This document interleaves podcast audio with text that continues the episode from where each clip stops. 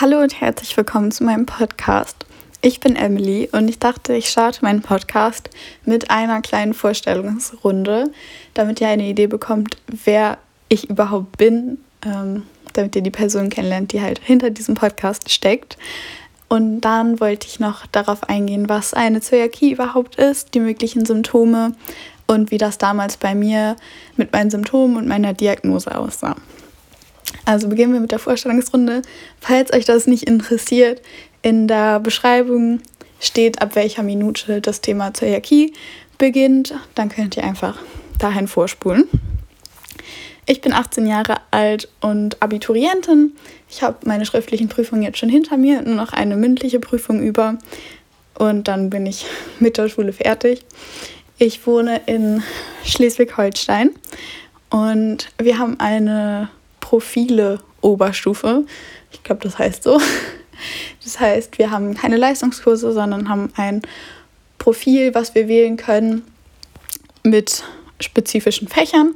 Bei mir lag der Schwerpunkt auf Naturwissenschaften und damit ähm, versteckt auf Biologie und Chemie.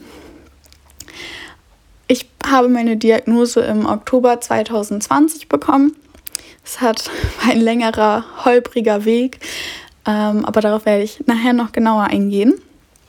Und mein Vater hat seine Diagnose seit er ein Kind ist. Ähm, deswegen war das mit der Umstellung für mich eigentlich auch gar nicht so schwer, weil ich von klein auf an halt mitbekommen habe, was er essen darf und was er nicht essen darf und wir halt auch schon Sachen und so dafür zu Hause hatten. Meine Hobbys sind Backen. Vor allem seit meiner Diagnose backe ich sehr, sehr gerne, sehr viel selber. Ähm, das freut auch mein Vater sehr doll, weil er sonst immer nur Share Fertigprodukte oder so gegessen hat. Ich gehe gerne ins Fitnessstudio oder mit meinem Freund eine Runde laufen. Ich habe im Januar 2020 begonnen, mich vegan zu ernähren, habe das dann aber so im April aufgehört, weil mir das ziemlich stressig wurde mit Corona und dem Lockdown und allem. Ich weiß nicht, ich weiß die genauen Gründe ehrlich gesagt selber nicht, aber ich habe es einfach dann aufgehört und ich versuche momentan langsam mich wieder auf vegan umzustellen, was gar nicht so einfach ist mit einer Zöliakie noch. Aber das ist auf jeden Fall nochmal ein Thema für zukünftige Podcast-Folgen. Ähm, mit meinem Bioprofil, also in der Schule habe ich halt meine Liebe ähm, so zu wissenschaftlichen Themen entdeckt. Also wir haben, wie halt Biologie so ist, was man so in der Oberstufe macht, sehr viel über den menschlichen Körper geredet, DNA etc. pp. Und da hat hat es so angefangen, dass ich mich sehr stark für diese Abläufe im Körper interessiert habe, woraufhin ich dann überlegt habe, Medizin zu studieren. Das ist in Deutschland ja gar nicht so einfach mit den wenigen Studienplätzen und den vielen Bewerbern. Und dann in dem Zeitraum, wo halt meine Diagnose so halb im Raum stand, habe ich dann beschlossen, Ernährungswissenschaften zu studieren und werde mich halt dann auch in den kommenden Monaten auf so einen Studienplatz bewerben. Mein Lieblingsessen ist Porridge. Ich liebe es wirklich über alles. Ich könnte es jeden Tag, dreimal am Tag, mehrmals am Tag essen. Ähm, einfach weil es so unterschiedlich ist. Also man kann entweder das Ganze mit Kakao essen, dann ist es eher so schokoladig oder mit Obst oder einfach nur pur. Also das liebe ich daran. Und wenn ich nur noch eine Sache essen könnte auf der Welt, dann wäre es definitiv Porridge. Das ist bei Zöliakie aber auch gar nicht so einfach, da man ja am Anfang der Diagnose auf glutenfreien Hafer und glutenfreie Weizenstärke verzichten sollte. Deswegen esse ich mein Porridge immer mit Reisflocken und das war am Anfang schon ein bisschen gewöhnungsbedürftig, weil die sich schon ein ganz bisschen anders verhalten. Aber ehrlich gesagt, inzwischen finde ich es genauso gut wie mit Haferflocken. Die Idee für diesen Podcast hatte ich, da ich selber so etwas gesucht habe, was sich halt mit veganer Ernährung beschäftigt, aber trotzdem auch noch die Zöliakie dazu hat, weil das schon noch ein Unterschied ist, ob man sich glutenfrei vegan oder nur vegan ernähren, ernährt bzw. ernähren muss. Ähm, und ich habe sehr viel recherchiert, beziehungsweise ich recherchiere immer noch sehr, sehr viel bezüglich der Themen, ähm, weil es mich halt selber betrifft und weil es mich auch sehr stark interessiert. Sonst würde ich mich ja nicht auf einen ernährungswissenschaftlichen Studiengang bewerben. Und da es da doch schon sehr, sehr viele verschiedene Informationen gibt und das auch sehr zeitaufwendig ist, möchte ich einfach anderen Leuten helfen und das Ganze bisschen gebündelt, einfacher hier erklären. Und dann hat man halt auch gleich alles auf einen Blick. Ähm, gewisse Quellen werde ich auch in der Podcast-Beschreibung verlinken, damit man es nochmal nachlesen kann. Aber das ist eigentlich so die Idee hinter diesem Podcast. Ich möchte einfach nur Leuten helfen, ähm, auch halt ihre Diagnose besser zu verstehen. Kommen wir jetzt zum Thema Zöliakie. Was ist Zöliakie überhaupt? Zöliakie ist eine Autoimmunerkrankung. Autoimmunerkrankung heißt, dass der Körper körpereigenes Material angreift. Im Falle der Zöliakie ist es ähm, oder begrenzt sich das halt auf den Dünndarm. Es entstehen Entzündungen im Darm und die Darmzotten, die für die Nährstoffaufnahme sehr, sehr wichtig sind, bilden sich unter Glutengabe halt zurück. Dadurch kann halt dann ein Nährstoffmangel entstehen, wodurch halt auch noch sehr viele ähm, Begleiterscheinungen der Krankheit Zöliakie entstehen. Typisches oder typische Symptome gibt es bei der Zöliakie eigentlich nicht mehr, aber so die häufigsten sind ein starker Gewichtsverlust in einem kurzen Zeitraum, Durchfall, Bauchschmerzen, Erbrechen, Bauchkrämpfe, auch Kopfschmerzen, aber halt auch Müdigkeit oder Appetitlosigkeit, Antriebslosigkeit, die halt dann auch durch Nährstoffmangel ausgelöst werden können. Da Nährstoffmängel sehr, sehr, sehr, sehr viel im Körper bewirken und einen sehr, sehr großen Einfluss auf den Körper haben. Eine Zöliakie kann aber auch sehr stark auf die Psyche gehen, sodass auch durch die Erkrankung Depression oder Angststörungen ausgelöst werden. Zum Beispiel Angst vom Essen, da man nicht weiß, was man überhaupt essen kann, ohne Bauchschmerzen oder so zu bekommen. Bei mir wird das Ganze so ähm, relativ unauffällig ich weiß nicht, ob ich meine Zöliakie vielleicht auch schon viel länger habe, als sie jetzt quasi erst entdeckt wurde. Ähm, ich hatte immer einen sehr, sehr stark aufgeblähten Bauch. Ich musste dafür morgen nicht mal, morgens nicht mal was essen. Es hat schon gereicht, wenn ich Wasser getrunken habe oder mir die Zähne geputzt habe. Teilweise musste ich nicht mal das tun. Ich bin morgens aufgewacht und ich sah aus, als wäre ich im siebten, achten Monat schwanger. Das Ganze ist auch nie weggegangen es tat auch schon weh. Also es war halt vor allem, wenn man meinen Bauch dann berührt hat, schon ein sehr starker Druckschmerz da. Und das Ganze ist gar nicht angenehm. Also normale Hosen oder so zu tragen, war auch immer dann ein Kampf. Ähm, das Ganze habe ich eigentlich auch schon relativ lange immer gehabt, aber es hat mich eigentlich immer, ja, nie so stark gestört. Also ich hatte durch meinen Blähbauch eigentlich nie starke Schmerzen. Nur halt mal so Druckschmerzen, aber dadurch, dass ich das über einen wirklich, wirklich langen Zeitraum hatte, ähm, war das irgendwie schon so normal für mich. Dadurch, dass ähm, man natürlich nicht aussehen möchte wie im siebten Monat schwanger, vor allem wenn man 15, 16, 17, 18 Jahre alt ist, ähm, das ist doch schon eher unangenehm und wie gesagt, solange man nicht schwanger ist, ist es auch alles andere als normal, habe ich dann angefangen, mich mehr mit dem Thema Ernährung auseinanderzusetzen, bin allerdings ein bisschen an falsche Quellen geraten und habe dann ein gestörtes Verhalten zu essen entwickelt.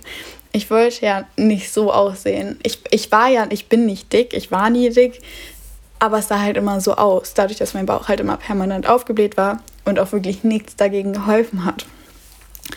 Und so habe ich dann ein gestörtes Verhalten zu essen entwickelt, was ich quasi auch als Begleitsymptom der Zöliakie hier aufführen möchte. Ähm, dass ich dann halt wirklich. Es war keine Essstörung, weil ich bin nicht so weit hineingerutscht, aber schon ein gestörtes Verhalten halt zu essen und versucht so wenig wie möglich zu essen, viel Wasser zu trinken, aber es hat halt auch einfach nichts dagegen geholfen. Und irgendwann im Mai 2020 ähm, habe ich dann zu meiner Mutter gesagt, oder ich glaube vielleicht auch schon im April, im Mai waren wir auf jeden Fall beim Arzt, habe ich zu meiner Mutter gesagt, dass ich das nicht mehr möchte, dass mich das total stört und das ganz bestimmt auch nicht normal ist, weil ich niemanden kenne, der das so stark hat wie ich. Und daraufhin haben wir dann einen Termin beim Gastroenterologen gemacht, weil Bauch halt. Ähm, und das muss ich sagen, auch eine nicht so tolle Erfahrung. Ähm, der Arzt war relativ unfreundlich, hatte, wie Ärzte halt so sind, sie haben nicht so viel Zeit, zumindest die meisten. Sie nehmen sich auch nicht so viel Zeit für ihre Patienten.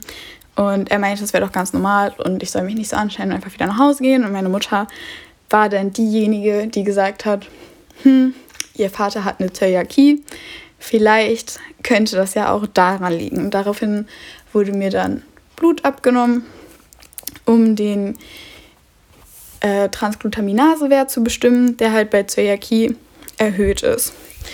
Ich hatte in der Grundschule auch schon mal das Problem, dass ich Bauchschmerzen hatte, etc. Da wurde ich da, daraufhin wurde ich dann auch auf alles Mögliche getestet: Fructose, Laktose, Sorbit, Hühnereiweiß, Milcheiweißunverträglichkeiten und halt eben auch Zöliakie. Und damals ist halt schon aufgefallen, dass der Wert erhöht war. Er ist nicht stark erhöht gewesen, er war halt nur leicht drüber. Ähm, damals meinte die Kinderärztin allerdings, dass das normal sein könnte, da mein Vater ja eine Zöliakie hat. Das aber nicht heißt, dass ich auch eine habe, weil der Wert halt nur so minimal erhöht war. Dann fast forward, fast forward zurück zu Mai 2020. Ähm, die Blutuntersuchung hat dann halt auch ergeben, dass der Transglutaminasewert wieder erhöht war, wieder auch nur minimal. Ähm, und dann hat der Gastroenterologe gesagt, okay, der Wert ist erhöht, deutet auf eine Zöliakie hin. Ähm, lasst uns mal einen Termin für eine Magenspiegelung machen. Das Ganze war für mich auch nicht so die tolle Erfahrung, weil mir der Arzt halt schon in dem ersten Gespräch sehr unsympathisch war. Und aber es ist alles gut verlaufen. Die Biopsien wurde, wurden entnommen im Dünndarm und in die Pathologie geschickt. Und daraufhin habe ich dann, glaube ich, eine Woche später von meinem Arzt einen Anruf bekommen. Ja, die Proben sind wieder da und es ist eine Zöliakie und du musst dich jetzt für immer glutenfrei ernähren. Das war es auch schon. Mehr wurde mir halt auch gar nicht gesagt. Und meine Eltern haben dann daraufhin den Untersuchungsbericht von meinen, den Untersuchungsbericht von meinen Biopsien angefordert der ziemlich, ziemlich verwirrend war. Also wir haben viel gegoogelt dazu, was bestimmte Worte überhaupt heißen. Allerdings war das Abschlussfazit vom Pathologen nicht sehr aufschlussreich und hat auch definitiv nicht auf eine Zöliakie direkt hingewiesen. Ähm, da stand nämlich lediglich, durch die Proben ist anzunehmen, dass es sich um eine Zöliakie handelt. Es, könnte alle, es könnten allerdings auch eine Reihe von anderen Autoimmunerkrankungen sein. Die Zöliakie ist nicht zwangsläufig dadurch bestätigt.